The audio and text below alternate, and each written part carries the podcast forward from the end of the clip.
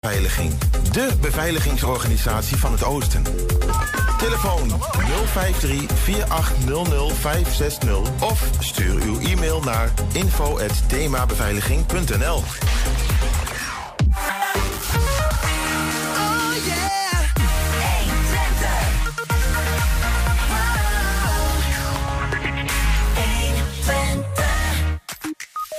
Enschedeze schrijver Dorothee Loorbach vertelt het verhaal van haar vriendin Manon, die uitzichtloos leed en niet meer leeft. Ja, niet praten over mensen met dementie, maar met mensen met dementie. Dat gaat speciaal gebeuren voor mensen met een migratieachtergrond eind februari. Twente telt relatief veruit de meeste vuurwerkslachtoffers van alle regio's. Maar wat valt er echt te zeggen over aansprakelijkheid voor de letselschade die vuurwerkslachtoffers oplopen? Letselschadeadvocaat Lennart Mensonides die praat ons bij. En een nieuwe editie van het Twents Kwartierke met vandaag een speciaal Amerikaans tintje. Het is donderdag 12 januari en dit is 1Twente vandaag. 1Twente vandaag. Het was Manons droom om een boek te schrijven dat ergens iemand zou kunnen helpen. Al was het maar één kind of één ouder of één persoon die in stilte lijdt en denkt daar alleen in te zijn. Zelf kon ze dat boek niet meer schrijven. Ik kan dat wel. Dat zijn de woorden van de Enschedeze schrijver Dorothee Loorbach. Haar vriendin Manon stierf op 12 december afgelopen jaar door euthanasie, omdat ze uitzichtloos leed door gebeurtenissen in haar kindertijd. Nu schrijft Dorothee het boek waar Manon van droomde, zoals Manon het gewild had.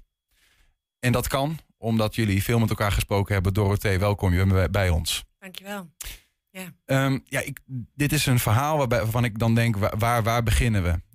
Gaan we het hebben over jouw relatie met Manon? Gaan we het hebben over Manon? Je bent in haar hoofd gekropen. Mm-hmm. Ze heeft haar verhaal zelf nooit goed kunnen delen met anderen. Ja. Wel met jou.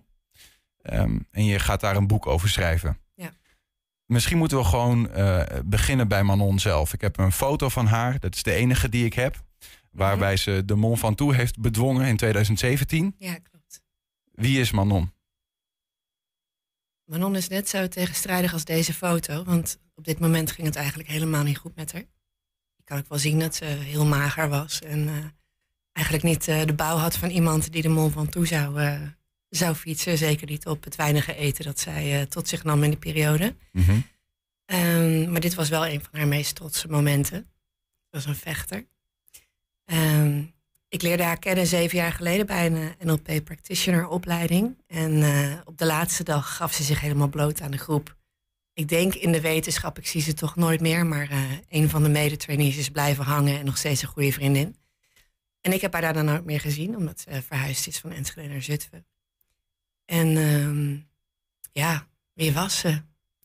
Daar ga ik achterkomen, want ik heb haar in die 7 jaar... ook daarvoor heb ik haar niet gesproken, daarna niet. Nee. En je zegt, ze heeft zich wel geopend daar 7 jaar geleden. Ja. Maar niet zodanig dat jij doorhad dat ze uiteindelijk zelfs tot een doodswens zou komen. Ja, precies. Ik weet ook niet of zij dat 7 jaar geleden zelf al had. Ik denk dat het toen al wel speelde. Mm-hmm. Ze ging toen ergens intern vanwege anorexia en besloot dat als ze niks zou doen, zou ze sterven door het niet eten. Ja. En dat wilde ze niet. Maar ze is toen volgde een periode van 12 jaar intensieve therapie, intern, extern, ambulant. Ze heeft alles aangegrepen en knetterhard gewerkt om haar jeugd te helen. Ze is op heel jonge leeftijd, heeft ze te maken gehad. Ja, gewoon een heel onveilige jeugd, echt ondenkbaar onveilige jeugd heeft ze gehad. Waarbij jij en ik ons waarschijnlijk niet eens kunnen voorstellen dat je daarna überhaupt nog kan blijven leven of nog dingen kan opbouwen of nog kan voelen. Of, zij heeft heel lang ook niet gevoeld, maar toen ze in therapie ging voor de anorexia, toen kwamen allerlei herinneringen naar boven, mm-hmm, waarmee ze aan de slag moest. Maar die kwamen bij haar zo intens en zo groot en zo donker en zo zwart. En uiteindelijk heeft dat haar leven overgenomen en had ze elke dag nachtmerries, herbelevingen, triggermomenten, hallucinaties. Dus zij leefde meerdere keren per dag eigenlijk in de momenten die haar zo beschadigd hebben. En daar kon ze niet mee omgaan. Dit verhaal, mm-hmm, vertel jij, omdat ze het zelf niet meer kan vertellen. Ze is hier niet meer. Ze heeft het ook niet veel kunnen vertellen. Maar tegelijkertijd heeft ze een wens uitgesproken van ja, mensen zoals ik zouden dit verhaal moeten kunnen vertellen. Want dat had me misschien wel geholpen als ik het had gekund. Is dat wat erachter zit? Ja, dat is een continue zoektocht. Ik verwacht ook niet dat ik daar antwoorden op ga krijgen. Ik heb wel 2 therapeuten van haar gesproken in de periode van haar overlijden. En die heb ik ook gevraagd van wanneer had ze gered kunnen worden en door wie? Want Manon heeft bijvoorbeeld ook verteld dat zij als klein kind alleen op het schoolplein stond en niemand haar kwam halen na een schoolreisje. En daar hebben heel veel mensen omheen gestaan die ze nergens van wilden beschuldigen. Maar niemand heeft gezien wat zich afspeelde. En zij heeft vanaf haar 4e heel bewust haar levens gescheiden. Omdat ze niet wilde dat de meester een reden zou hebben om bij haar thuis te komen. Want ze wilde niet weg uit haar familie. En waar het niet veilig was. Dus het is heel complex. Ze had 2 levens. Een onveilig leven thuis. Waar ze toch aan vastklampte. Omdat dat de mensen waren die haar grootbrachten. Ja. En tot haar dood. En zelfs nu. Want ze wil niet dat haar achternaam genoemd wordt. Omdat ze die mensen wil beschermen. Ja. En ze had het leven op school. Waar misschien alles wel wat beter was. Maar ja. Ja, waar ze echt knetterhard werkte. En dat heeft zich ook uitbetaald in een glansrijke carrière. Ze deed in haar werk supergoed. Ze werd geroemd om haar talenten en om haar aanvaardigheden en haar persoonlijkheid. En had veel vrienden, vriendinnen. Alleen zij kon zich niet voorstellen dat die mensen überhaupt op haar zaten te wachten. Dus toen zij in het eindstadium van het euthanasieproces. Dat is een heel zorgvuldig en lang proces geweest. Toen moest ze op een gegeven moment mensen daarin betrekken. Toen ze groen licht had gekregen. En toen was ze verbijsterd dat mensen niet opgelucht waren dat ze van haar af waren. En dat is ontstaan in die heel vroege jeugd. Maar die therapeuten zeiden ook van het punt waarop je haar had kunnen redden is heel onduidelijk. Omdat zij op haar 4e al een bewuste keuze heeft gemaakt, voor zover je dat bewust kan doen. Dat niemand daaraan mocht komen. Dus zij had niet uit huis geplaatst willen worden. Dus wanneer had je het dan moeten doen? Ja. En dat is een zoektocht. En vervolgens, dan deelt ze dat verhaal toch wel mondjesmaat. Mm-hmm. Jij hebt zelfs woorden, want zij heeft jou op een zeker moment benaderd. Ja. Via. Ja. Jij hebt zelfs woorden voor haar geschreven voor een afscheidsreceptie, waarin ze ging vertellen wat ze ging doen. Ja. Is er toen nog was er geen weg terug meer? Dat ze dacht, misschien ik voel nu wel. Of kon ze dat niet meer voelen? De liefde die mensen eigenlijk voor haar hadden? Of deed dat er niet toe? Wat? Ja, juist. Dat kon ze juist voelen doordat ze kon gaan. Dus doordat haar leven eindig werd, er is een jarenlang verlangen geweest om te sterven. En zij heeft niet gekozen voor suïcide, omdat ze dat veel te lelijk en pijnlijk vond voor haar nabestaanden. Maar de wens om te sterven was er wel. Alleen toen definitief werd dat ze mocht gaan. Toen was dat voor haar een teken van een stuk herstel. Natuurlijk niet helemaal herstel, want dan kan je blijven. Maar voor haar was het wel, ik kan dermate mijn eigen verlangen boven het verlangen van de mensen stellen die willen dat ik blijf. Dat ik deze keuze nu voor mezelf kan maken.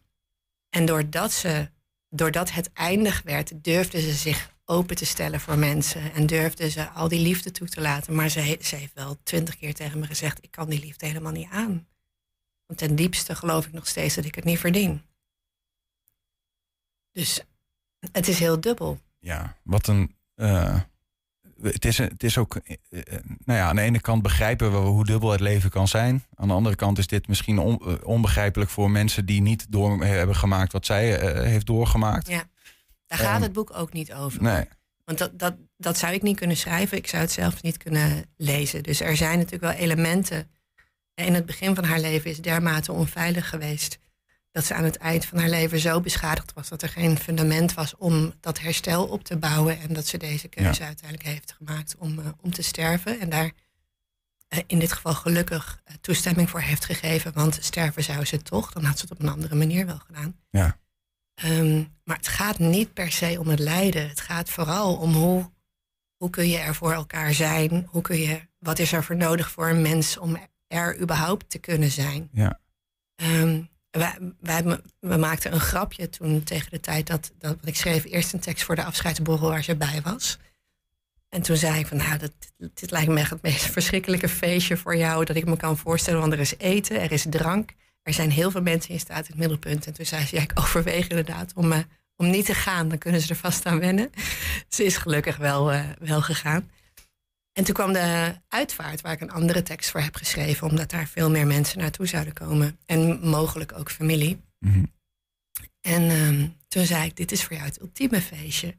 Want hier kan je zijn zonder er te hoeven zijn. En toen zei ze, ja, dat is uiteindelijk de essentie van mijn verhaal. Dus ja. Terwijl ze, ik neem toch aan dat er een tijd was waarin ze dit niet had gewild. Dat ze gewoon door had geleefd. Maar dit was onvermijdelijk met de bagage die ze mee had. Ze had heel veel wensen en dromen. Ja. Ik heb het met haar ook over haar kinderwens bijvoorbeeld gehad. Het was voor haar extra pijnlijk de laatste jaren, omdat veel vriendinnen van haar kinderen kregen. En ze die wens wel had, maar ze haar genen niet wilde doorgeven. En wist dat ze niet gekwalificeerd was, in elk geval in haar hoofd, om een kind gezond op de wereld te laten bestaan. Omdat ze dat zelf niet meegekregen had. Dus er zitten zoveel complexe elementen in. Ze had een enorme levenslust. Maar als ze thuis kwam, was ze weer in die nachtmerrie. Ze is niet helemaal gegaan. Als in, ze heeft jou een expliciete vraag gesteld. Ja. Ook aan de andere mensen die we op deze foto zien. Dat zijn Ellie. Jij bent links. Dan hebben we Ellie en Wanda. Ja. Van links naar rechts naast jou. Allemaal vriendinnen van Manon. Ja. Jullie doen dit met z'n drieën? Nou, eigenlijk nog met veel meer mensen. Maar Ellie is een studievriendin van Manon. Eigenlijk haar beste vriendin. Wanda heeft Manon een paar jaar geleden ontmoet. Zij werkte ook samen. Zij kenden elkaar ook niet. En ik kende hen niet. We kennen haar allemaal uit verschillende fases en locaties. Mm-hmm. En daaromheen zit nog een groep van 10-12 vriendinnen die ook heel dicht bij Manon stonden. Ja. En het is eigenlijk iets van met z'n allen. Maar ik zou het in eerste instantie alleen doen. Ik heb Manon alleen beloofd, ik ga jouw boek schrijven. En toen kwam ik heel dichtbij bij het overlijden en in het waken. En in de week van het waken zagen Ellie, Wanda en ik met elkaar veel. En toen besloten we om het met z'n drieën in elk geval te doen. Mm-hmm. En de rest van die groep is daarbij aangehaakt op de achtergrond. En er komt een stichting omdat we meer willen kunnen doen van hieruit. En daar zullen zij op een bepaalde manier ook bij gaan aanhaken. Ja.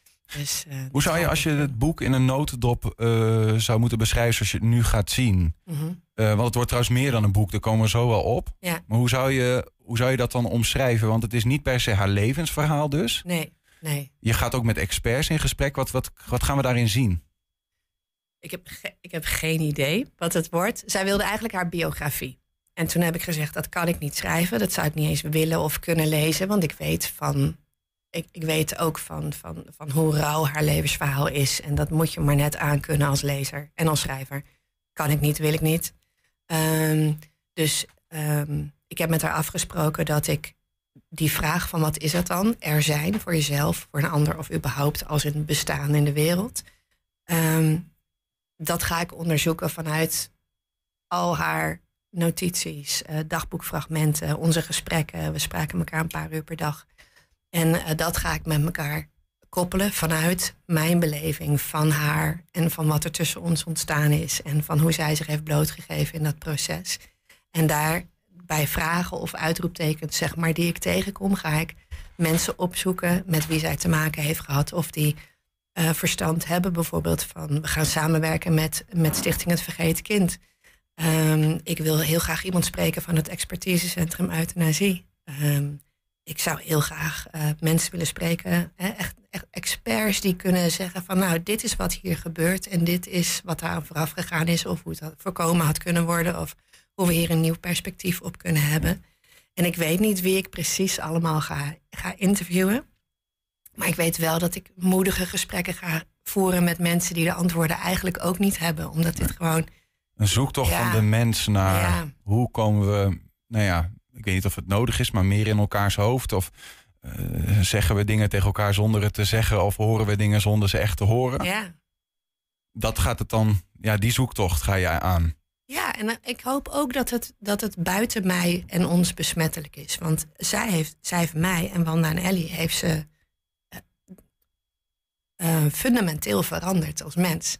Doordat zij zo open kon zijn in die laatste fase. En alles blootgaf.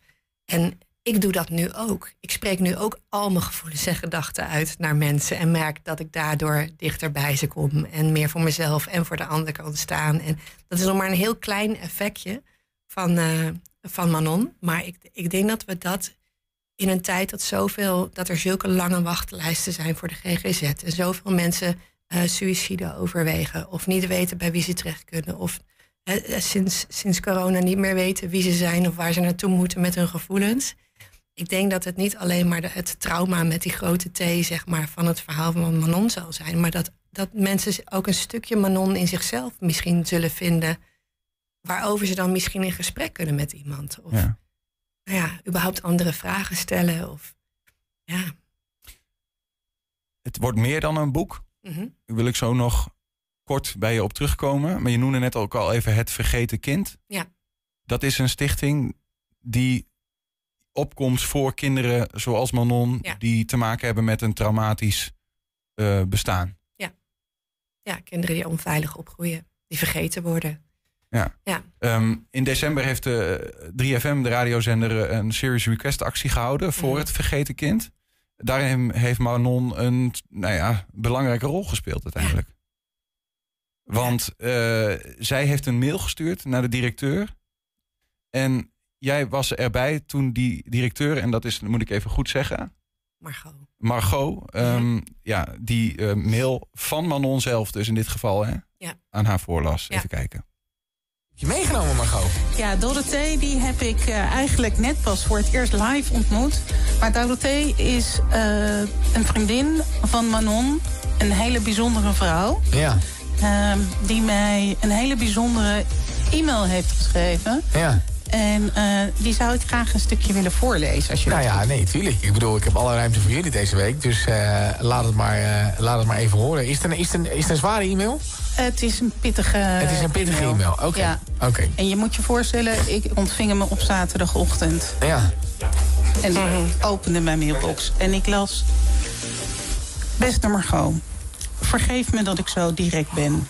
Ik heb weinig tijd. Aankomende maandag zal ik overlijden.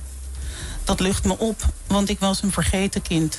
Dat zo lang onzichtbaar bleef dat niemand, inclusief ikzelf, me heeft kunnen helen.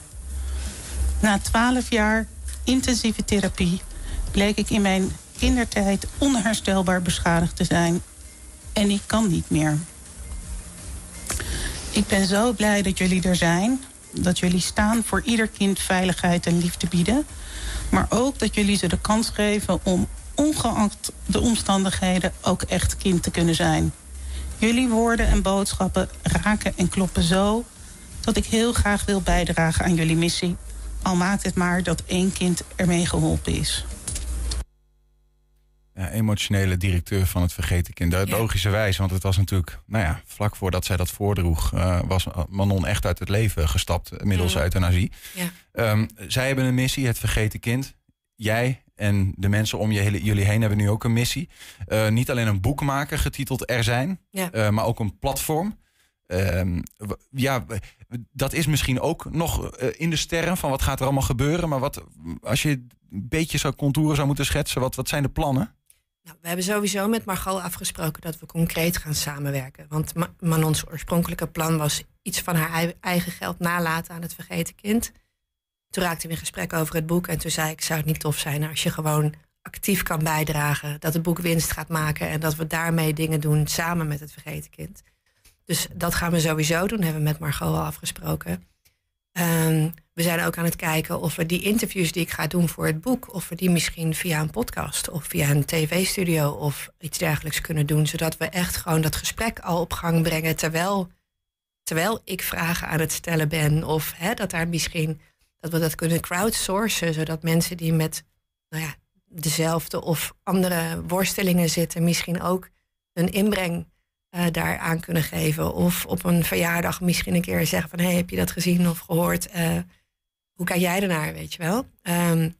Ik kan me voorstellen dat er misschien iets komt, dat we misschien met scholen praten of zo. En dat er voor basisschoolkinderen misschien iets is van hoe kun je misschien ontdekken dat er een ander kind in je klas het misschien niet zo fijn heeft. Of het zou van alles kunnen zijn. En dat gaat tijdens het schrijven van het boek. Daarom heb ik ook geen script voor het boek. Dat ontstaat gewoon door mijn gedachten en gevoelens op papier te zien ontstaan en daar vragen bij te stellen en mensen aan te koppelen. Dan zullen daar momenten gaan ontstaan waarop ik met iemand in gesprek ben en dat we net als met Margot zeggen van hey, hier zouden we toch eigenlijk met niet zo heel erg veel geld, maar wel de juiste mensen iets aan moeten kunnen doen. Dit gaan we even arceren. Ja, en dat we het dan ook gewoon kunnen doen. Dat we gewoon mensen vrij kunnen maken en tijd vrij kunnen maken, energie eraan kunnen geven. En dat we dan echt daadwerkelijk uit Manons naam en misschien ook wel groter dan Manon iets kunnen betekenen. Het is bijna als een tang op een varken bij zo'n onderwerp. Maar hoe betaal je dat? Want uiteindelijk moet je ook leven. Hè? Ja. Manon is er niet meer. Hoe werkt dat? Ja, nou dat was een van de eerste dingen die ik tegen haar zei. Toen ze zei, wil je mijn boek schrijven? Want ik zat hier een paar jaar geleden, toen had ik het boek Blut geschreven. Dus ik heb wat dingen geleerd. Dus dat moet je financieren. Dus we zijn het meteen in de week na haar overlijden zijn we een crowdfundcampagne gestart. Die heet ook Er Zijn. En het doel voor het boek was €10.000. En dat hebben we al ruim overschreden. We hebben nu al €14.000 opgehaald. Dat gaat over een aantal weken in die stichting. Ons einddoel is €25.000, zodat we dus ook die projecten die gaandeweg ontstaan, zodat we ons kunnen veroorloven om daar tijd aan te geven. En daar gaan we hele mooie dingen mee doen. Dus we hopen dat het nog even doorloopt en dat we steeds meer kunnen gaan doen. Ja, dus mensen kunnen bijdragen. Gewoon heel fysiek, heel letterlijk. Ja. SUPP.to sub.to/r-zijn. Ja. Dat is een Enschede's platform nog wel. Ja. Dat wilde Manon heel graag. Ja. Enschede's platform, sub.to/r-zijn. Dorothee, dankjewel voor je openheid hier. En veel wijsheid. Wat je dan ook nodig hebt om te schrijven, om misschien wel de mensheid met elkaar een stukje vooruit te helpen. En dat er één persoon, wie dan ook, geholpen zal zijn. Met het verhaal van Manon en wat zij wilde vertellen. Die is er al. Op de uitvaart kwam een jongen naar me toe en die zei, ze heeft mij al gered. Nou, dus hij is er al, maar we kunnen nog meer mee helpen. Ja. Dankjewel dat je er was. Dankjewel. Ja, niet praten over mensen met dementie, maar met mensen met dementie. Ja, dat gaat speciaal gebeuren voor mensen met een migratieachtergrond eind februari. En word jij getroffen door de peperdure warmte of valt het allemaal nog wel mee? 1Twente wil graag weten welke gevolgen de enorme stijging van de energiekosten heeft. Laat van je horen, vul onze vragenlijst in. En dat kan gewoon volledig anoniem en duurt ongeveer 2 minuten. Ga dan eventjes naar 1Twente.nl. /vragenlijst en vul het daarin. Ik zal het even nog 1 keer herhalen. Dat is 1Twente.nl/vragenlijst. 1Twente. 1Twente vandaag. Twente telt relatief veruit de meeste vuurwerkslachtoffers van alle regio's. Dat werd eind vorige week bekend op basis van cijfers van kenniscentrum Veiligheid NL. Landelijk vielen dit jaar gemiddeld 2 slachtoffers op de 100.000 inwoners. In Twente waren dat er 7, ruim 3 keer zoveel dus. Niet altijd is het zelf afsteken van illegaal vuurwerk de boosdoener. Bijna de helft van alle vuurwerkslachtoffers was bijvoorbeeld omstander en stak het niet zelf af. Anderen raakten gewond door legaal vuurwerk. En dat roept de vraag op, wat valt er eigenlijk te zeggen over aansprakelijkheid voor de letselschade die dat soort vuurwerkslachtoffers krijgen? Orde! Rechtspraak met Damstee Advocaten. Letselschadeadvocaat Lennart Mensonides is bij ons om daarover te praten. Welkom Lennart. Ja, dankjewel. En een gelukkig nieuwjaar. Ja, insgelijks. En dat is mooi altijd. En vuurwerk is ook heel mooi voor veel mensen. En voor sommigen loopt dat minder goed af. Hoe beleef jij eigenlijk als letselschadeadvocaat zo'n jaarwisseling met vuurwerkslachtoffers? Het is altijd spannend, moet ik eerlijk bekennen. Want als letselschadeadvocaat zie je toch wat snelle risico's die een ander minder snel ziet, hè? Vuurpijl in een bierflesje, dat vind ik al behoorlijk onverstandig. Terwijl dat is voor een hele hoop mensen voorkomen normaal om te doen. Dus ik zie vaak wat meer beren op de weg dan een ander. Ja, dat moet ik bekennen. Krijg je ze in je praktijk, of moet ik dat zo noemen? Ja, dat wordt mij vaker gevraagd. Het antwoord is eigenlijk nee. Ik moet eerlijk zeggen dat dat toch zelden voorkomt. En ik zal daar tijdens de aansprakelijkheid ook wel wat over vertellen. Maar ik denk dat het korte antwoord is vaak...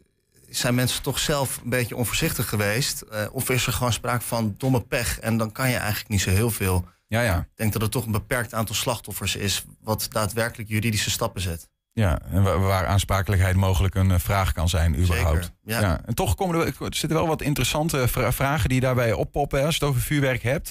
Ik had bijvoorbeeld zelf, ik heb het meegemaakt dat ik deze oud en nieuw, dat ik ergens stond en dat er ergens rechts van mij, nou, ik weet niet, een soort van maloten die daar vuurwerk afstaken. En er ging regelmatig iets deze kant op. Dat ik op een gegeven moment dacht, nou ja, wat nou als het mij raakt? Hè? Wie is daar dan eigenlijk aansprakelijk voor? Ja. Dat soort vragen. Ja, nou, ik denk dat het een goede vraag is. Ik zal maar gewoon gelijk met de deur in huis vallen ten aanzien van die aansprakelijkheid.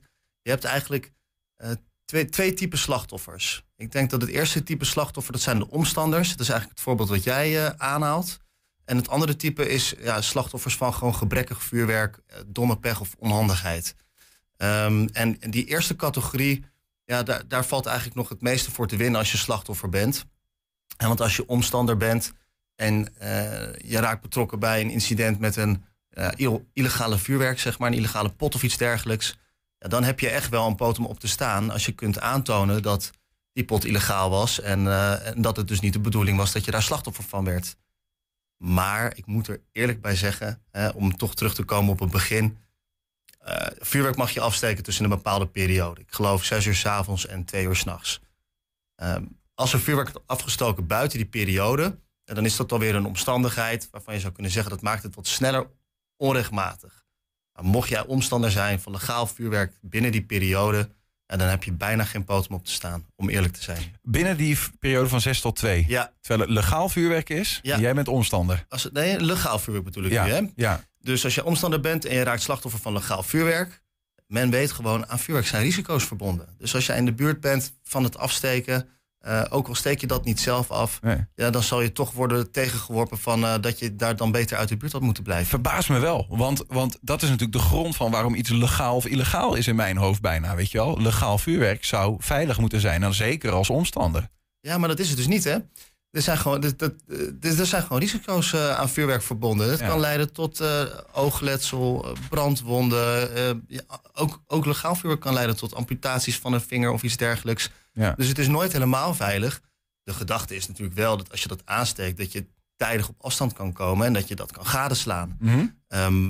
En je ziet vaak dat is precies waar het misgaat. Men steekt oud vuurwerk af, dat kan ook legaal zijn. Maar dat gaat dan toch sneller af dan de bedoeling is. En dat kan dan evengoed letsel veroorzaken. Ja. Maar goed, dan hoef ik denk ik ook al niet meer te vragen naar aansprakelijkheid rondom iemand die zelf legaal vuurwerk afsteekt binnen die periode. Ja, dat was eigenlijk het slechte nieuws dat ik kwam brengen vandaag. De pechvogels, die hebben ook letterlijk pech. Als jij zelf vuurwerk afsteekt en dat ontploft direct, dan heb je eigenlijk alleen maar een mogelijkheid om naar de producent te gaan. Als er echt blijkt dat dat gebrekkig is, je kan dat aantonen, dan kan je daar naar een producent voor toe. Maar je ziet vaak, het is 's nachts, mensen hebben gedronken, je gaat naar het ziekenhuis, vind maar eens een bewijsmiddel nadien nog van iets wat ontploft is, dat gebrekkig of illegaal was. Ja. Ik denk, de enige tip die ik kan geven is, je zou nog kunnen uitzoeken of je een ongevallenverzekering hebt. En die dekt maar voor een vast bedrag. En ik denk dat als je echt heel ernstig letsel hebt, dat het altijd onvoldoende zal zijn. Ik vind het toch best apart, hè? Want die vuurwerkproducent die heeft daarmee vrij spel bijna. Ja, als het mits die, dat weet ik niet eigenlijk. Het moet wel getoetst worden, neem ik aan. Ja, je hebt natuurlijk categorieën vuurwerken, F1 en F2. En het een is legaal en het ander is illegaal. Maar ik denk dat uiteindelijk we die discussie ook breder moeten trekken. Nou, als we terugkijken naar wat we de afgelopen jaren hebben gehad, dat vuurwerkverbod, dan zie je gewoon in de cijfers dat leidt tot een aanzienlijk minder aantal slachtoffers. Dus daar valt vanwege corona dat hij er was. En, nou ja. Ja, en dat is nu dus niet meer zo. En dat is ook bewust besloten door de politiek afgelopen zomer. Ze hebben ook gezegd, nou, wij vinden dat een mooie traditie, dat moeten we houden. Nou, dat zal allemaal wel zo zijn, maar of dat nou een verbod wordt in Nederland of niet, ik denk dat dat niet eens uitmaakt. Want als je in Europa niet een verbod hebt, dan gaan we toch wel naar de buren toe. En dat zie je hier in Twente heel veel gebeuren natuurlijk. Dan gaan we naar Duitsland. Ik denk dat het gros van het illegale vuurwerk komt uit Polen en Duitsland of België. Dus zelfs als je hier zou zeggen, we verbieden het, dan zullen de mensen die willen knallen alleen maar zwaarder en illegaal vuurwerk af gaan steken. Dus daar schiet je ook niks mee op, denk ik. Ja, er wordt ook gepleit, hè, door bijvoorbeeld, onze eigen burgemeester heeft iets dergelijks genoemd, hier in Enschede, van als we dat aan willen pakken, dan zouden we dat op een Europese schaal bijna moeten doen. Nou ja, dat is interessant. Dat staat dan in de sterren geschreven letterlijk van wat dat zal gaan worden. Nou, wat Enschede vind ik toch wel slim gedaan heeft. Kijk, als je kijkt naar Amsterdam, er was een algeheel verbod. Nou, ik weet niet of jullie gekeken hebben naar hoe dat de lucht in ging in Amsterdam, maar... Ik hoorde alleen dat het heel... Nou, tijdens 31 weet ik niet trouwens, tijdens de jaarwisseling. Maar wat ze daarna gedaan hebben was heel cool schijnbaar. Maar je bedoelt in Amsterdam zelf. Ja, er ging gewoon super veel vuurwerk af. En wat denk ik Enschede slim gedaan heeft, de burgemeester en het gemeentebestuur... zij hebben gewoon gezegd, we doen een aantal zones waar we liever geen vuurwerk hebben. De vuurwerkvrije zones. Dat zijn er 11 geweest. Dat zijn ook op volkomen logische plekken. Om maar wat te noemen, het MST, de kinderboerderij, dierenasiel. Daar hebben ze gewoon gezegd, daar willen we dat er geen vuurwerk wordt afgestoken. En verder moet je gewoon lekker doen wat je wil. Mm-hmm. Op een veilige, verantwoorde manier. En ik denk dat dat ook de manier is hoe we met vuurwerk om zouden moeten gaan. En wil je echt naar structurele afname, dan zal je Europees wat moeten gaan doen. Anders kom je er gewoon niet. Nou ja, goed, dat wordt ook wel enigszins onderschreven, hè, door de cijfers. Je hebt die lokale verboden, bijvoorbeeld in Amsterdam, waar je dat zegt. De cijfers aan vuurwerkslachtoffers binnen dat soort gemeenten bewijzen niet dat dat op dat moment helpt. Dus blijkbaar, dan wordt het alsnog gewoon geïmporteerd van buiten de stad naar binnen de stad. Dat is denk ik de ellende, maar ik wil er wel nog wat over zeggen. Kijk, stel nou dat je in die vuurwerkvrije zone in Enschede ook tussen 6 en 2 wat had afgestoken... Nou, dan zie ik op zich wel een ingang als je daar als nietsvermoedende bewoner... waar je geen vuurwerk behoeft te verwachten... dat daar een pijltje afgaat, legaal of illegaal. Nou, dan zou ik wel een brief durven schrijven, zeg maar. Ja. Dus ik zeg niet dat er nooit een poot is om op te staan. In dat soort zones is het gewoon niet de bedoeling dat wat wordt afgestoken. En als dus dat zou je juridisch gezien, zou je daar misschien... is onrechtmatig, dus daar kan ik dan wel wat mee. En dat geldt evengoed voor illegaal vuurwerk. Maar dan hoor ik jou echt zeggen, dat is bewijswaarde. Van, dat is op die plek gebeurd, dat kan ik aantonen. Nou...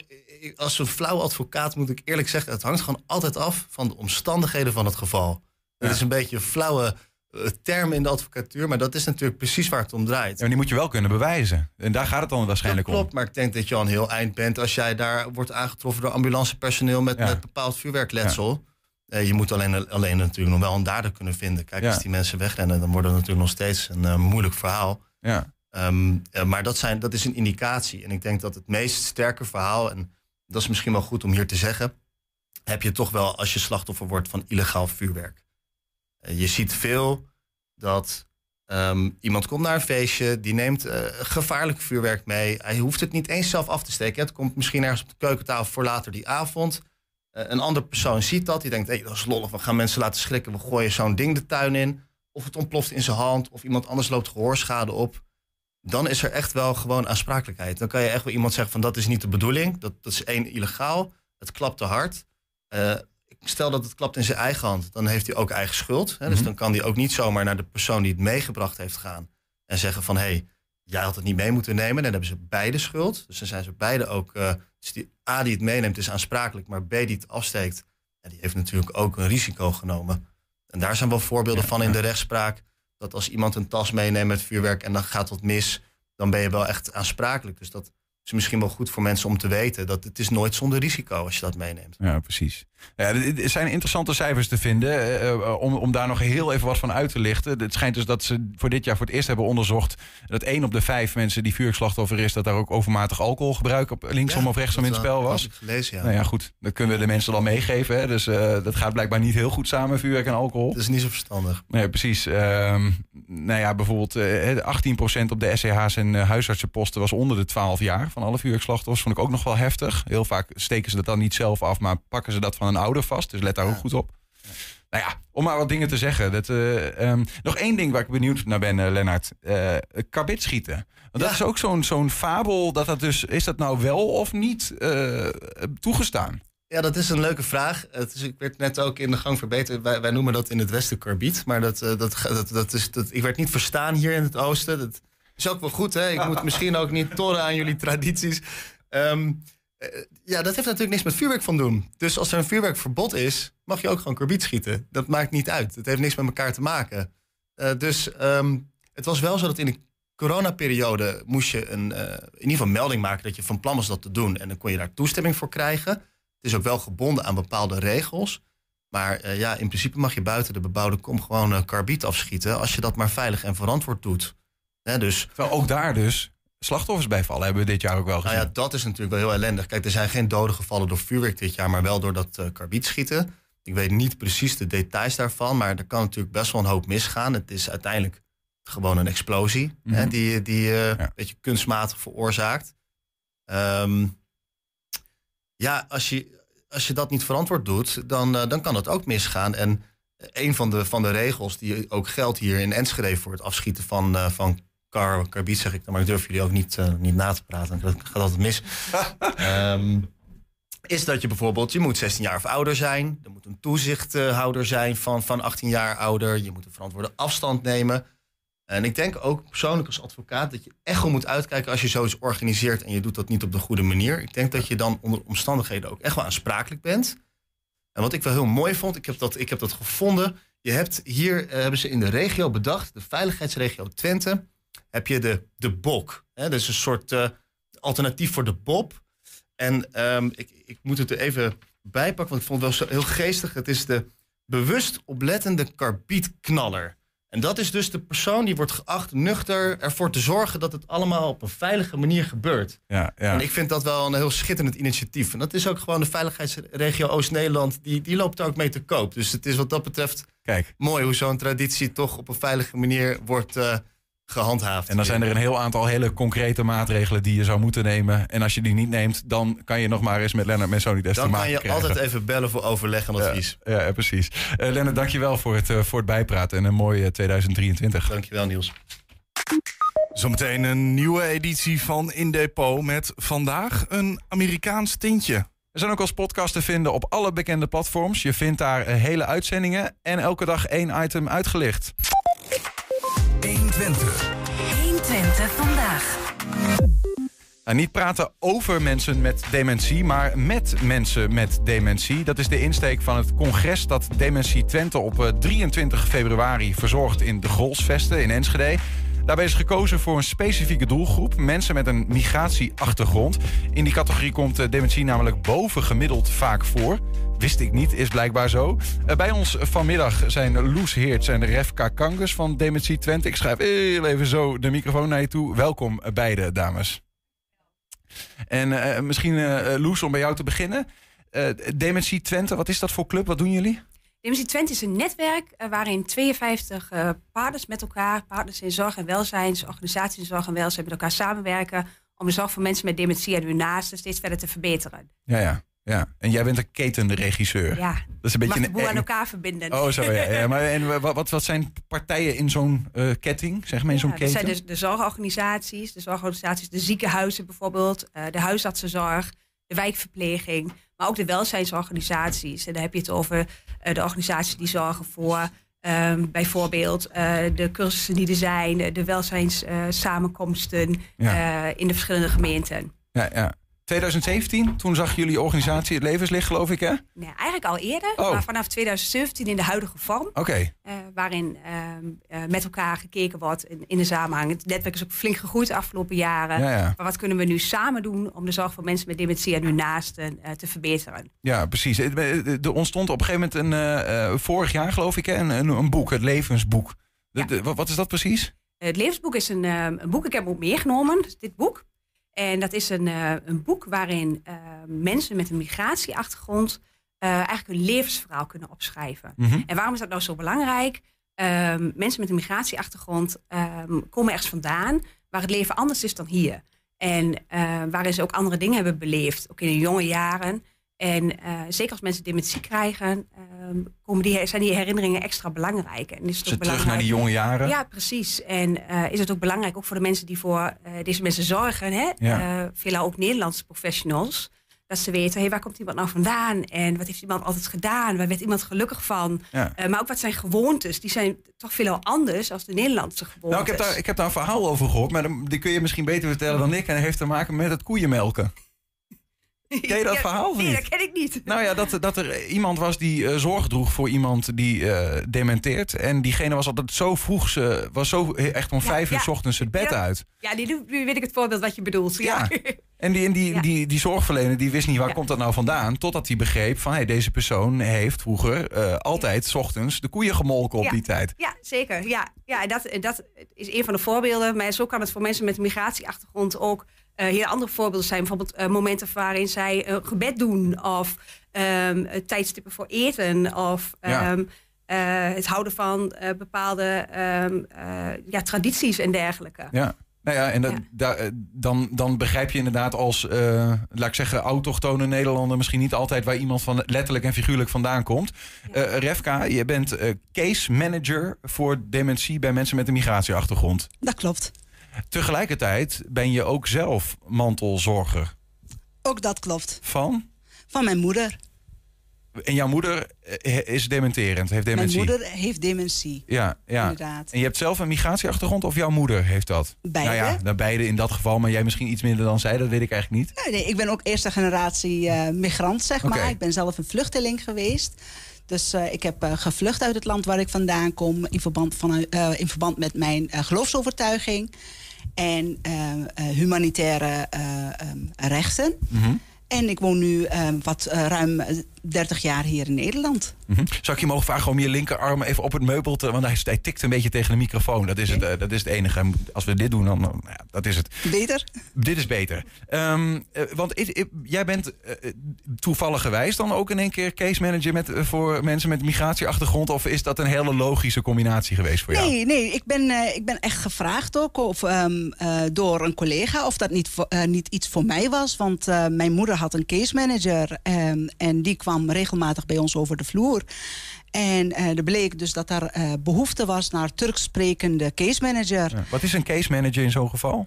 Case manager is eigenlijk de hulpverlener die komt kijken zodra er niet pluisgevoel is bij iemand waarvan er vermoeden zijn van dementie of geheugenproblematiek.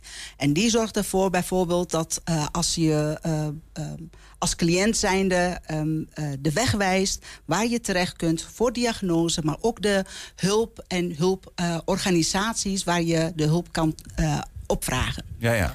Ja, en in dit geval gaat het ook specifiek om mantelzorgers. En zoals je zelf ook bent. Je zorgt voor je moeder. Mm-hmm. Is dat ook de insteek? Want er komt een congres aan. Gaat het echt over mantelzorgers binnen binnen gezinnen waar mensen met een migratieachtergrond dementie hebben? Ja, dat gaat voornamelijk om de mensen bij elkaar te brengen die zelf mantelzorger zijn. Mm-hmm. De dementerende migrantenouderen, maar ook de professionals. Om samen te kijken van wat zij voor elkaar kunnen betekenen. Een brug te slaan, als het ware, naar elkaar. En elkaar daar te ontmoeten. Ja, want ik verbaasde me daarover dat blijkbaar mensen met een migratieachtergrond... dat daar dementie vaker voorkomt. Hoe kan dat? Klopt. Er zijn meerdere redenen natuurlijk. In de eerste instantie gezonde leefstijl. Dementie wordt bij ons wat later gediagnosticeerd... omdat het niet snel herkend wordt. Er is weinig ziektebesef en er wordt ook weinig over gesproken. Mm-hmm. Meestal zou iemand met dementie worden bestempeld... ja, die wordt...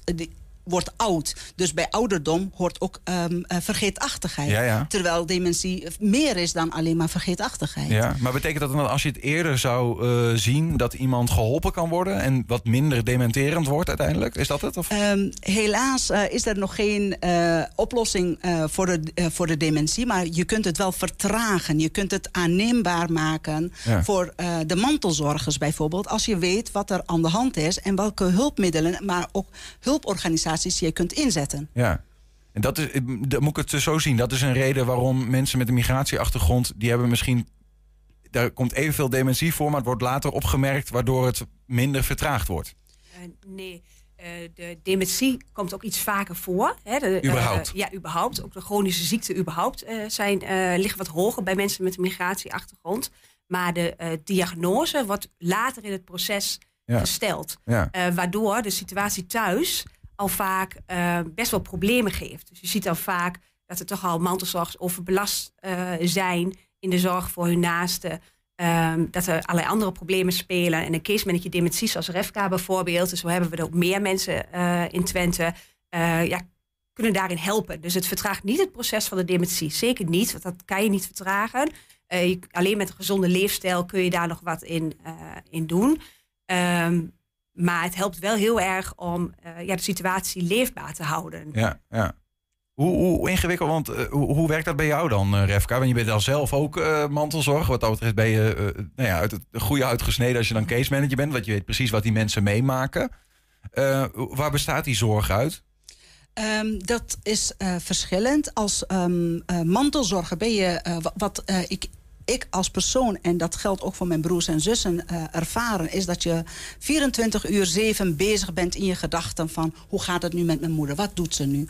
Ook al ben je als het ware vrij, heb je een vrije dag, je bent op je werk, je denkt nog steeds aan je moeder. Als case manager zijnde is het voor mij heel makkelijk om bij de cliënten te gaan en na 1,5 uur, 2 uur gesprek en tips en psycho-educatie te hebben gegeven, kun je de deur uit en sluit je het af als het ware en dan kun je verder.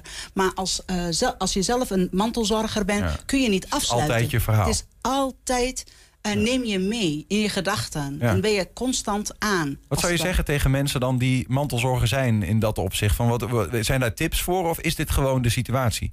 Ja, het is de situatie, dat moeten we accepteren. Maar er zijn wel mogelijkheden om je last te verlichten. Door bijvoorbeeld hulp aan te vragen voor jezelf. Mm-hmm. Maar ook is er mogelijkheid, een voorbeeld te noemen, zorgverzekering die jou als mantelzorger zijnde mantelzorgvervang kan bieden. Dus maak er gebruik van en probeer de last ook onder broers en zus, want we komen van grotere families.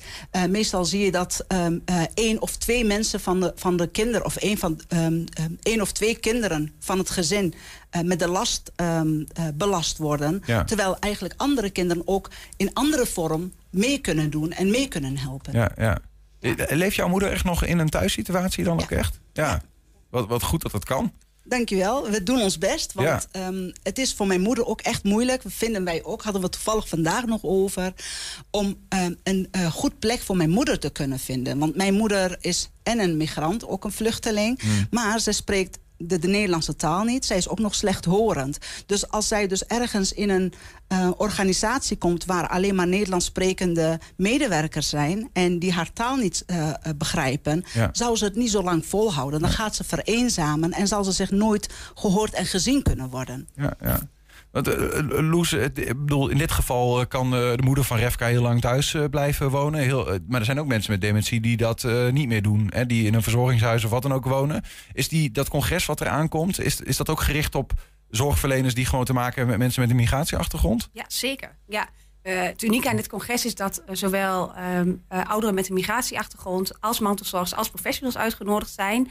En het programma richt zich ook op alle facetten eigenlijk. Niet alleen mantelzorgers. Nee, niet alleen mantelzorgers. Nee, ja. Er zijn ook workshops echt gericht voor op de professional. Workshops speciaal voor de mantelzorgers en voor de ouderen met een migratieachtergrond. Dus we hebben daar wel ook wat onderscheid in gemaakt.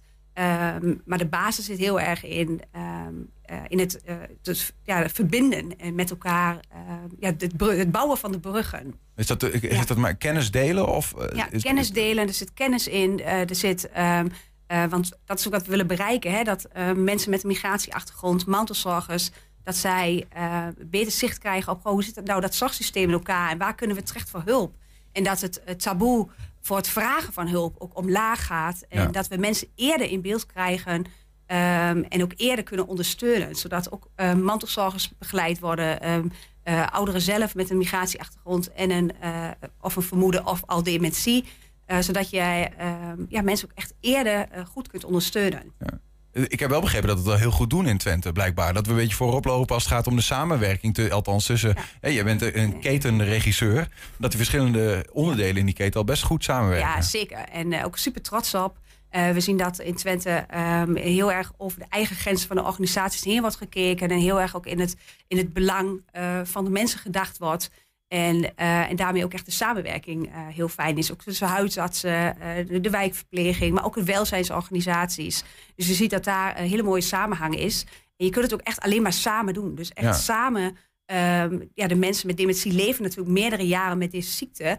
En in dat hele proces komen heel veel organisaties kijken. Dus dat het in Twente goed lukt om over die grenzen heen en ook met elkaar samen die zorg te organiseren. Ja, dat is natuurlijk super fijn. En we hopen ook in de toekomst dat ook voor de groep mensen met een migratieachtergrond. Er zijn al hele mooie initiatieven, die laten we ook zien op het congres. Maar we hopen dat er nog meer initiatieven voor deze doelgroep bij gaan komen. Zodat je ook de toenemende aantal ook in de toekomst goed kunt helpen. Want het is echt anders. Het vraagt andere cultuursensitieve zorg. dan voor mensen met een Nederlandse achtergrond. Ja. Ja, nou goed, de mensen met een migratieachtergrond, die zijn er, die blijven er en die komen er ook nog meer bij. Dus wat dat betreft blijft het een relevant ding natuurlijk. Februari, dan is die, wanneer precies? Ja, 23 februari. Helaas is het helemaal volgeboekt. Dus zijn we aan de ene kant super trots op, aan de andere kant ook jammer voor mensen die wel nog zouden willen komen. Ja. Maar we gaan zeker, we hebben binnen Dementie Twente ook echt een thema vastgesteld. Dus alle bestuurders van de aangesloten partijen hebben gezegd, wij vinden de zorg voor mensen met een migratieachtergrond dermate belangrijk dat we daar ook een thema van hebben gemaakt. En daar blijven we ook in de komende tijd, jaren, aandacht aan besteden. Dus er komt sowieso nog een vervolg. En gaan door met elkaar om ook de zorg en ondersteuning voor deze doelgroep in Twente te verbeteren. Ben je er zelf bij, Refika? Ik ben er zelf bij, zeker. Met je moeder, of niet? Nee, met mijn moeder niet, helaas. Nee, want die mensen zijn er denk ik überhaupt niet. Ja, of zijn ze er wel? Ook dementerende mensen ouderen. Met dementie aanwezig zijn. Die hebben zich ook wel aangemeld door de hulpverleners. Maar mijn moeder die zal dan niet deelnemen. Dank jullie wel dat jullie er waren. Refika, dank je wel voor jouw persoonlijke verhaal. En sterkte wijsheid bij de verzorging van je moeder. Dank en succes met het congres. Ja. Loes Heerts en Refika Kangus waren hier. Bedankt voor jullie verhaal. Succes met alles. Dank je wel. Heb je een tip voor de redactie? Mail dat dan eventjes naar info@120.nl of bel even naar 053-432-7527. En dat zal ik nog even 1 keer herhalen. Dat is 053-432-7527. 120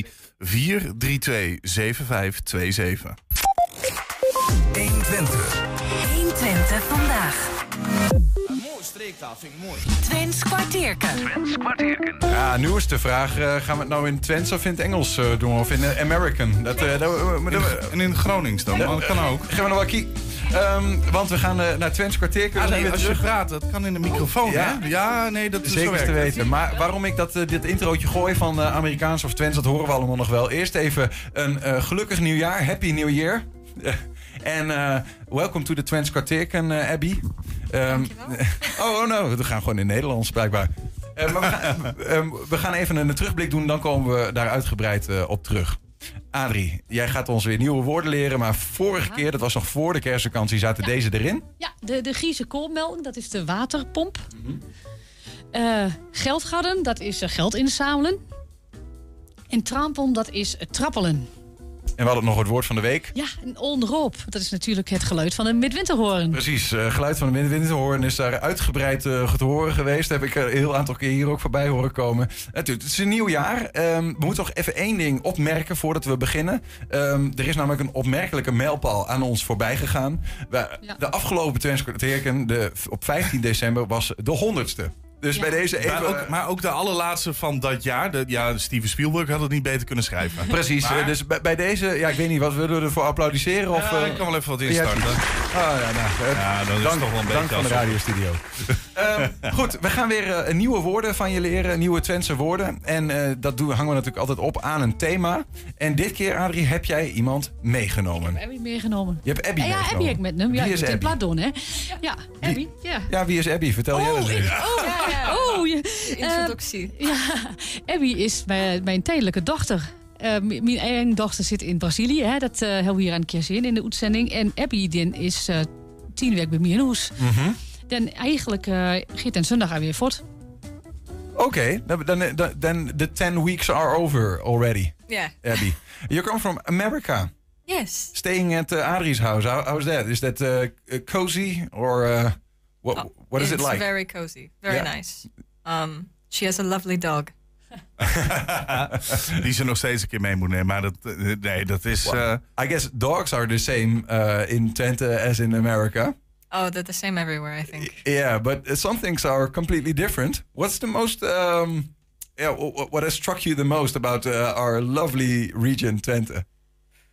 Oh, I'm not sure... I think if I had to pinpoint one thing, it would be the culture around drinking. There's a lot more of it that happens. Okay, all right. So is it the amount of drinking itself, or is it the culture around it? I think both. There's a lot of drinking, and there's also a lot of culture that goes into drinking because... for people here, drinking is a very social thing. Mm-hmm. And I think it's more firmly ingrained into the culture here in Twente than it is in the US. Because if I wanted to go out with my friends or something, the first thought would not be, oh, let's go get some drinks. Or so, let's go to a club. So it's a bit different, I think. But where in America do you come from? I come from Idaho. Where is that?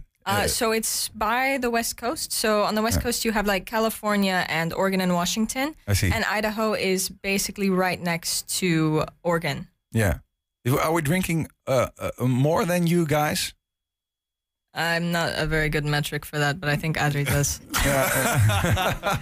Wat natuurlijk wel onmunnig leuk was, is dat Abby elke keer zei... ja, er staat een vogelnest in de tuin. Waarom staat dat? Er staat een stoel in de tuin. Waarom? Er staat een halve Abraham in de tuin.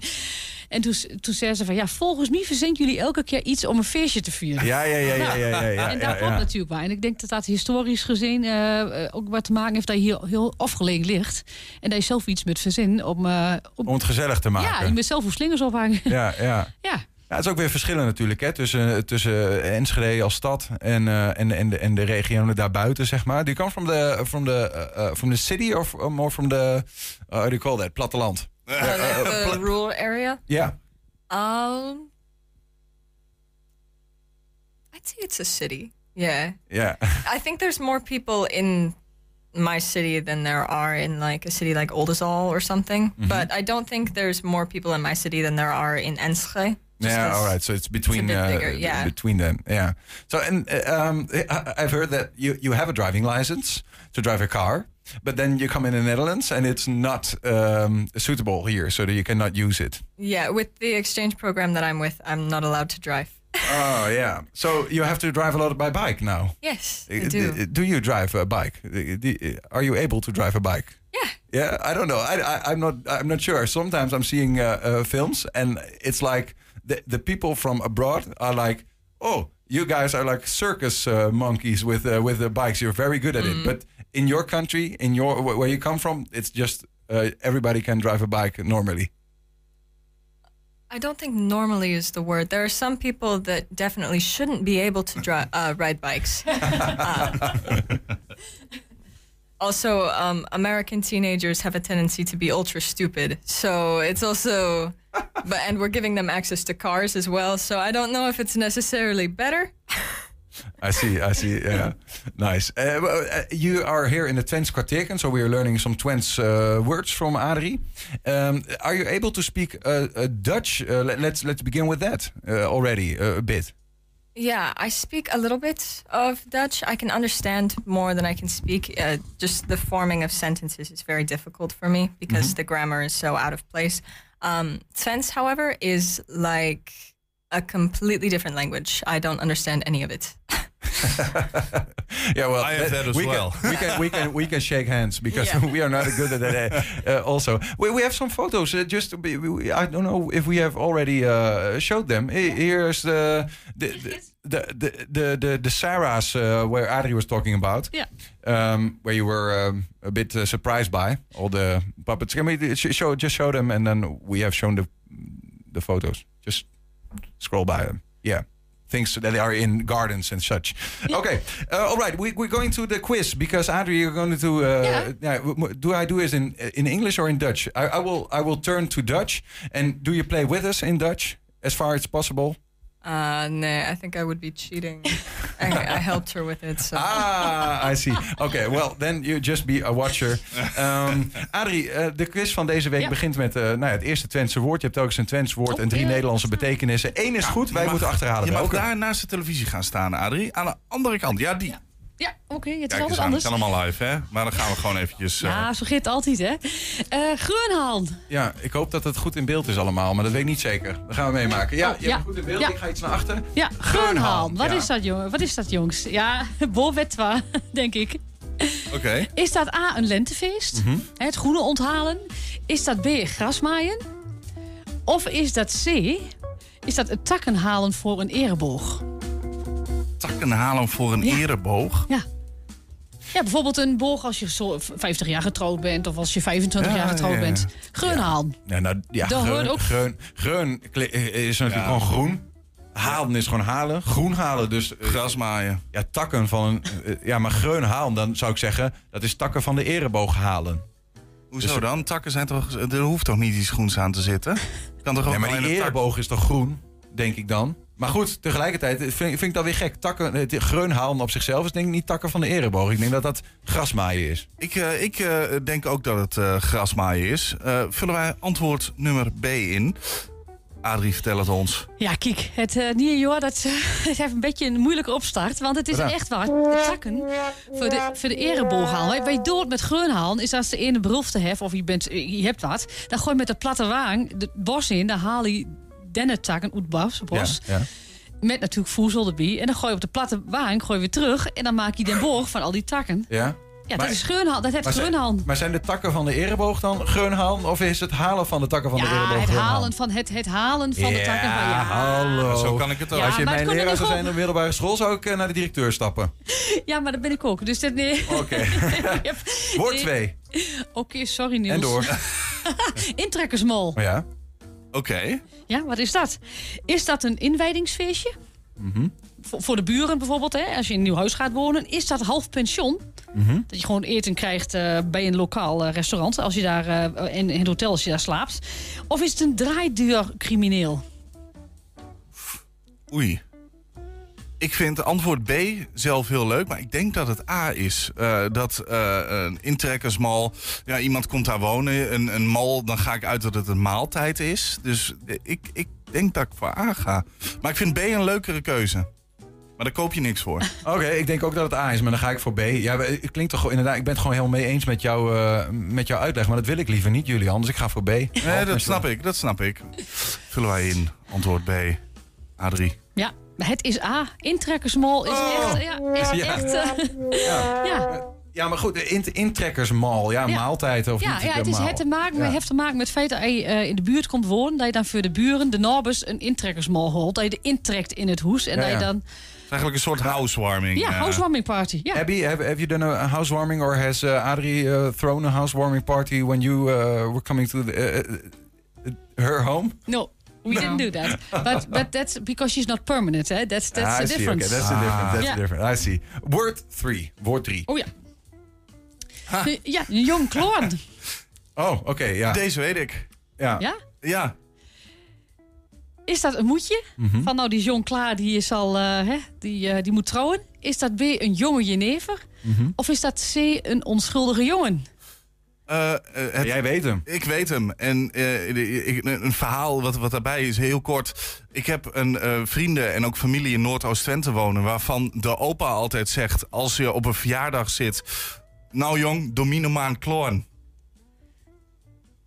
Ja, wat is het dan? Ja, dan denk ik een onschuldige jongen. Ik weet het niet zeker hoor, maar... Dan zou het jonge jenever moeten zijn. Ja, nee, dat denk ik dan ook. Want hij krijgt altijd een borrel als hij dat doet. Dat denk ik. En aangezien we het net ook hebben over het bijzondere drankgebruik van de Nederlander dan wel de Twentenaar... Dan ga ik in deze wel met jou mee. Je hebt zo'n goed verhaal gehouden. Jonge jenever vullen wij in. Jonge kloorn. Dat klopt. Jong kloorn betekent... En je hebt ook oude kloorn. Dat is gewoon de jonge jenever en de oude jenever. Dat klopt. Voezel was toch ook jenever? Ja, ook dat.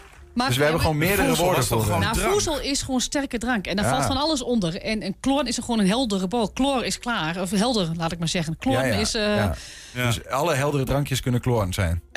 Of dat niet per se? Dat weet ik niet precies eigenlijk. Dat weet ik eigenlijk niet. Dus alle kleurloze...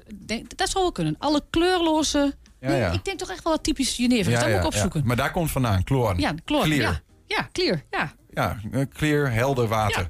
Ja. We hebben nog 1 woord te gaan. Daarmee gaat Bo de straat op. We zijn er weer met het Twents woord van de week. Deze week het woordje spieken. Is er A, woordvoerder, B, voorraadschuur of C, fraudeur? Ik ben benieuwd wat Enschede's denken. En denkt u te weten wat het woord spieken betekent? Spieken. Een speker, toch? Een speaker. Speaker. Speaker. Ja. Wat denkt u dat het woord speaker betekent? Praten. A, B of C? Ja, een speaker is ook een spijker. Ja. Maar je staat er niet tussen. Nee, het is wel een van deze 3 antwoorden. Ja, dat zou ik voor A gaan, denk ik. A, woordvoerder. C, denk ik. C, fraudeur. En waarom? Ik weet het eigenlijk niet. En jij? Ik denk A. A? En waarom denk je A? Ja, woordvoerder en dan spreker. En dan... dat lijkt het meest op A. Verraadschuur. Voorraadschuur, nee. En waarom? Ja. Of denkt u wat anders? Ja, nee, ja, weet ik niet. Schuur, spieken, ja. Wat voor? Ja, ja, denkt u? Ja, ja. Maar dat is wel lastig eigenlijk. Ik weet het echt niet. Spieken, woordvoerder, voorraadschuur, fraudeur. C. C, fraudeur? Ja, ik denk ook fraudeur. Ook fraudeur, C. Fraudeur? Fraudeur? Ja. En waarom denkt u dat? Ja, weet ik niet. Ja, fraudeur, ja. Dat komt het eerste nu op. Ja. Ik zou niet weten. Doe maar B. B? Ja. Voorraadschuur, waarom denk je dat? Ja, weet ik niet. Gewoon een pure gok. Ja, en jij? Ja, doe maar A. A? Ja. Woordvoerder? Ja. En ga jij dan voor C of ga je voor allemaal? Nee, voor B. Want woordvoerder is iemand volgens mij die praat. Ja, ik denk ook gewoon B. Ja, B? Ja. En waarom? Een spreker. Dat lijkt er het meest op. Dat lijkt dan het meest op. Ja, ik denk fraudeur. En waarom? Ja, dat weet ik niet. Ik denk het gewoon. Gewoon een fraudeur. Het is een voorraadschuur. Ja? En waarom denkt u dat? Ja, dat weet ik. Ik denk... fraudeur of zo. Fraudeur, zie je? Ja. En waarom? Ja, ik weet niet, want voorraadschuur is denk ik gewoon iets met een schuur. En woordvoerder is... ja, weet ik niet. Ik denk gewoon... Dus je denkt echt fraudeur? Nou ja, woordvoerder vind ik wel heel voor de hand liggend ergens, dus moet maar. Maar dat is het denk ik niet. Ja, ja, ik denk niet dat het is, maar dat oké. A. A? A. Woordvoerder. Ja. En waarom denkt u dat? Een gokje. Ja, goed. Het woordje speaker was er A, woordvoerder, B, voorraadschuur of C, fraudeur. Ja, ik heb eigenlijk heel vaak het antwoord A, woordvoerder en C, fraudeur gehoord. B viel eigenlijk wel mee. Ja, Kels, wat denken jullie? Wat denken wij? Ja, vaak hebben deze woorden van de week niet zoveel met thema te maken. Nee, maar, ja, nee, maar goed, kijk, Abby zit hier, is Amerikaanse. En de Amerikaanse speaker is natuurlijk gewoon heel duidelijk een woordvoerder. Ja, nou ja, daar ging ik ook vanuit het Engels. Dus een speaker, een public speaker. Ik zou ook eerlijk gezegd bij voorraadschuur en fraudeur... ja, maar je hebt ook vrouwdeuren en mandeuren natuurlijk, hè. Dat is toen het nog niet zo woke was allemaal. Maar ik zou niet weten wat speaker daarmee te maken zou kunnen hebben. Dus ja, wij gaan gewoon voor woordvoerder en dan zien we het wel, Julian. Ik denk dat als we gaan, dan gaan we met z'n allen. Nou, kijken wat het antwoord is. Boog heeft hem. Ja, het is antwoord B. Voorraadschuur. Ik hoop dat je het goed had. Dankjewel, dat hadden we niet. Maar wat is dit nou weer? Ja, een bakspieker. Dat is gewoon ook een speaker. Dat is gewoon een voorraadschuur... ja. Bij een boerderij. Gewoon een huisje wat ook soms op palen stond. Hè, om het ongedierte weg te halen. Een speaker. Ja, maar de bakspieker ken ik. Dat is de naam van iets. Van een restaurant? Ja, dat kan wel. Ja. Ja. Maar het is eigenlijk de voorraadschuur bij een boerderij... waar de granen werden opgeslagen. Ah, maar wat is bakspieker dan? Hetzelfde. Ja, bakspieker, dat werd later... werden dat ook vaak kleine bakkerswinkeltjes.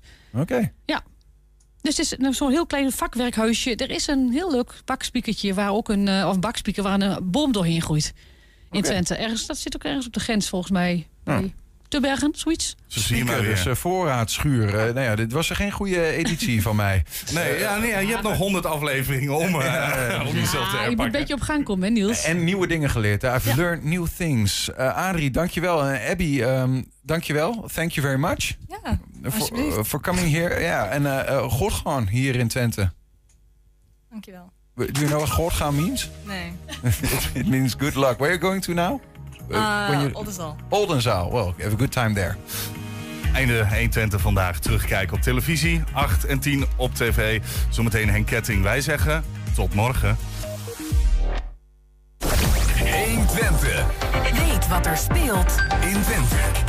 Met nu het nieuws van 5 uur. Goedemiddag, ik ben Michiel Frazenstorm. Premier Rutte gaat volgende week naar Washington om te praten met president Biden, zeggen Haagse bronnen.